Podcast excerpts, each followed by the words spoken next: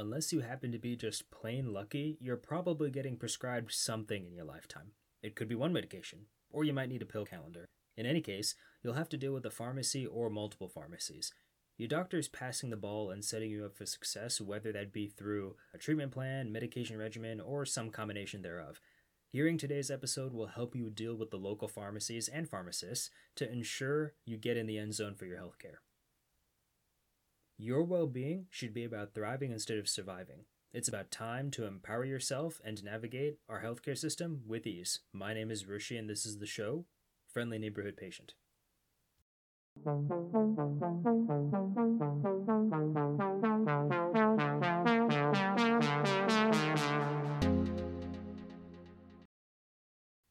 Getting medicine isn't quite like fast food, but patients can make the process smoother by knowing what kinds of pharmacies are out there, as well as some basic tips the doctor may not always tell you but should. These days, your doctor sends your prescription to a given pharmacy via email or electronic medical record. More old school providers call medicines in by phone, or in fewer cases still, give you a signed piece of paper for the pharmacist. Regardless of how they're called in, prescriptions should all go to one place if possible. This isn't just for convenience. If one or two pharmacies handle all your medications, it takes less staff to figure out if there are drug interactions or contraindications. All doctors ask for your medications, but not all doctors talk to each other constantly about mutual patients. Physicians do care about drug interactions, but they may not have connected the dots with every provider you see. A pharmacist can look at all your meds in one place. This professional makes sure your combo of medications won't create a sudden issue like excess bleeding or hypertension. Pharmacies themselves can vary in purpose even within the same zip code. Most pharmacies in your town are of the retail variety. Think CVS, Walgreens, or your local supermarket pharmacy. These places fill the one stop shop role pretty well. Some clinics and hospitals have their own pharmacies or dedicated staff administering your meds. Just like how doctors pick a discipline in dermatology or cardiology, there are specialty pharmacies focusing on advanced and high risk medications.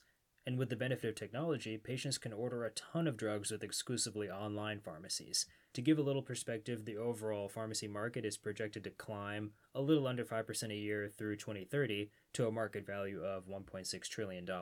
A behemoth like CVS creates revenue in the hundreds of billions. The majority of that growth is thanks to pharmacists embracing electronic medical records and e commerce solutions. It's clear that patients want more digitization of their meds.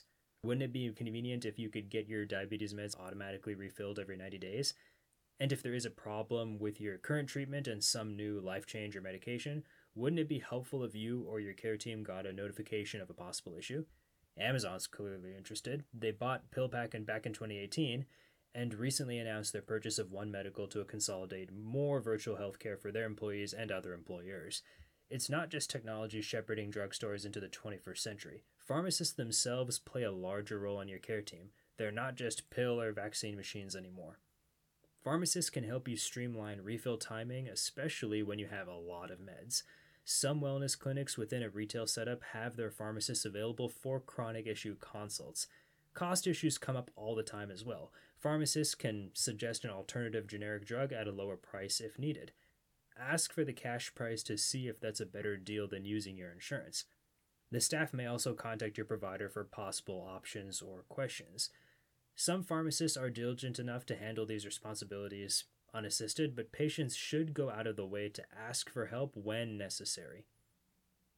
If your doctor prescribes a skin cream that costs 500 bucks after insurance coverage or lack thereof, Ask if there's another choice. You won't know otherwise. The worst thing that can happen is you just hear no. What you can do to make the pharmacist's job easier is to connect the dots of your care. Of all the things your pharmacist needs updated, your current medication list, address, insurance, and recent life and work changes should top the list. A physician might not tell you what to do if you miss a dose or how to store a given drug. Pharmacists tie up those loose ends and more before they become a serious issue. The FDA publishes a longer set of tips, which I'll link on my page at rishinagalla.substack.com. Before you even step foot in a pharmacy, it's smart to double check your medication benefits. Definitely follow your doctor's advice, but you deserve to know if you're going to pick up a large tab along with those meds. Every health plan, even within the same company, is far too different. call the number on the back of your insurance card if you need to. Getting clarity on your coverage is usually worth the wait, barring an emergency. Sites like GoodRx.com can also help with getting cash discounts and estimates for many common drugs. Cost is the first reason why patients don't fill their prescriptions. According to IQVIA's Institute for Human Data Science, drug abandonment is 5% when there's no out of pocket cost, 45% at prices above $125, and 60% at prices exceeding $500. Drug negotiations, copay caps, and price transparency rules shuffle this decision making further. Even if the price tag checks out, patients might not fill a medication anyway. Forgetting a dose, mistiming the drugs, or complete non adherence can still happen. We are human beings after all. The story of the horse in the water strikes again.